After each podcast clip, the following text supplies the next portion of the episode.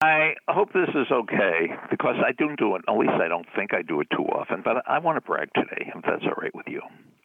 You've reached Success Hotline, message 11531. I'm Dr. Rob Gilbert, and one thing I'd like to brag about is one of the students that I am most proud of the great Richard Kennedy, one of the great students in the history of Montclair State University. When you get to be my age and have taught as long as I taught, you have this grim realization one day. And I had this grim realization the other day that I have taught more classes than I will teach.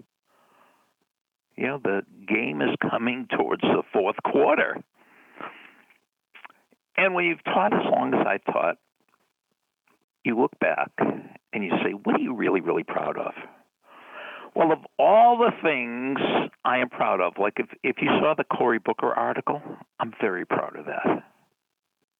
But the thing I'm most proud of is I was teaching a sports psychology class one Monday morning at 10 o'clock.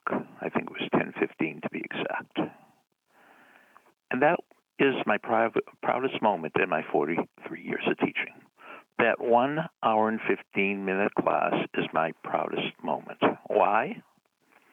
Well, in addition to teaching, I give a lot of talks all over, well, all over the world.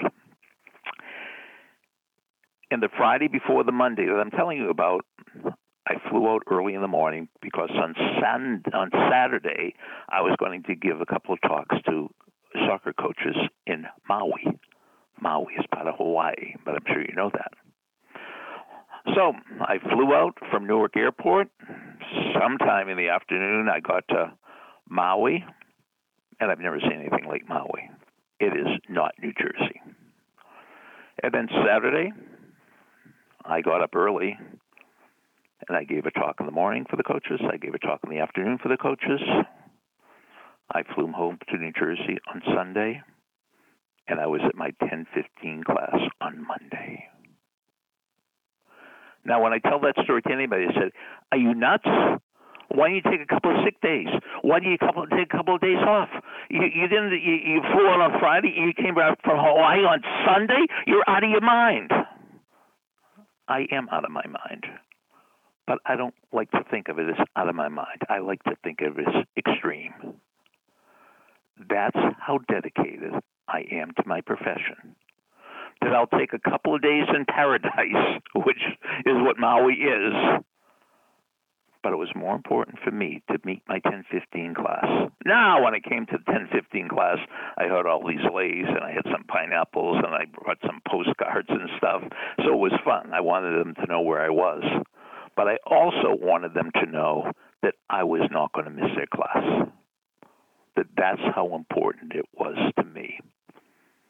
And that's why I'm kind of a little sad that I have fewer days left teaching than I've had teaching because this is my passion.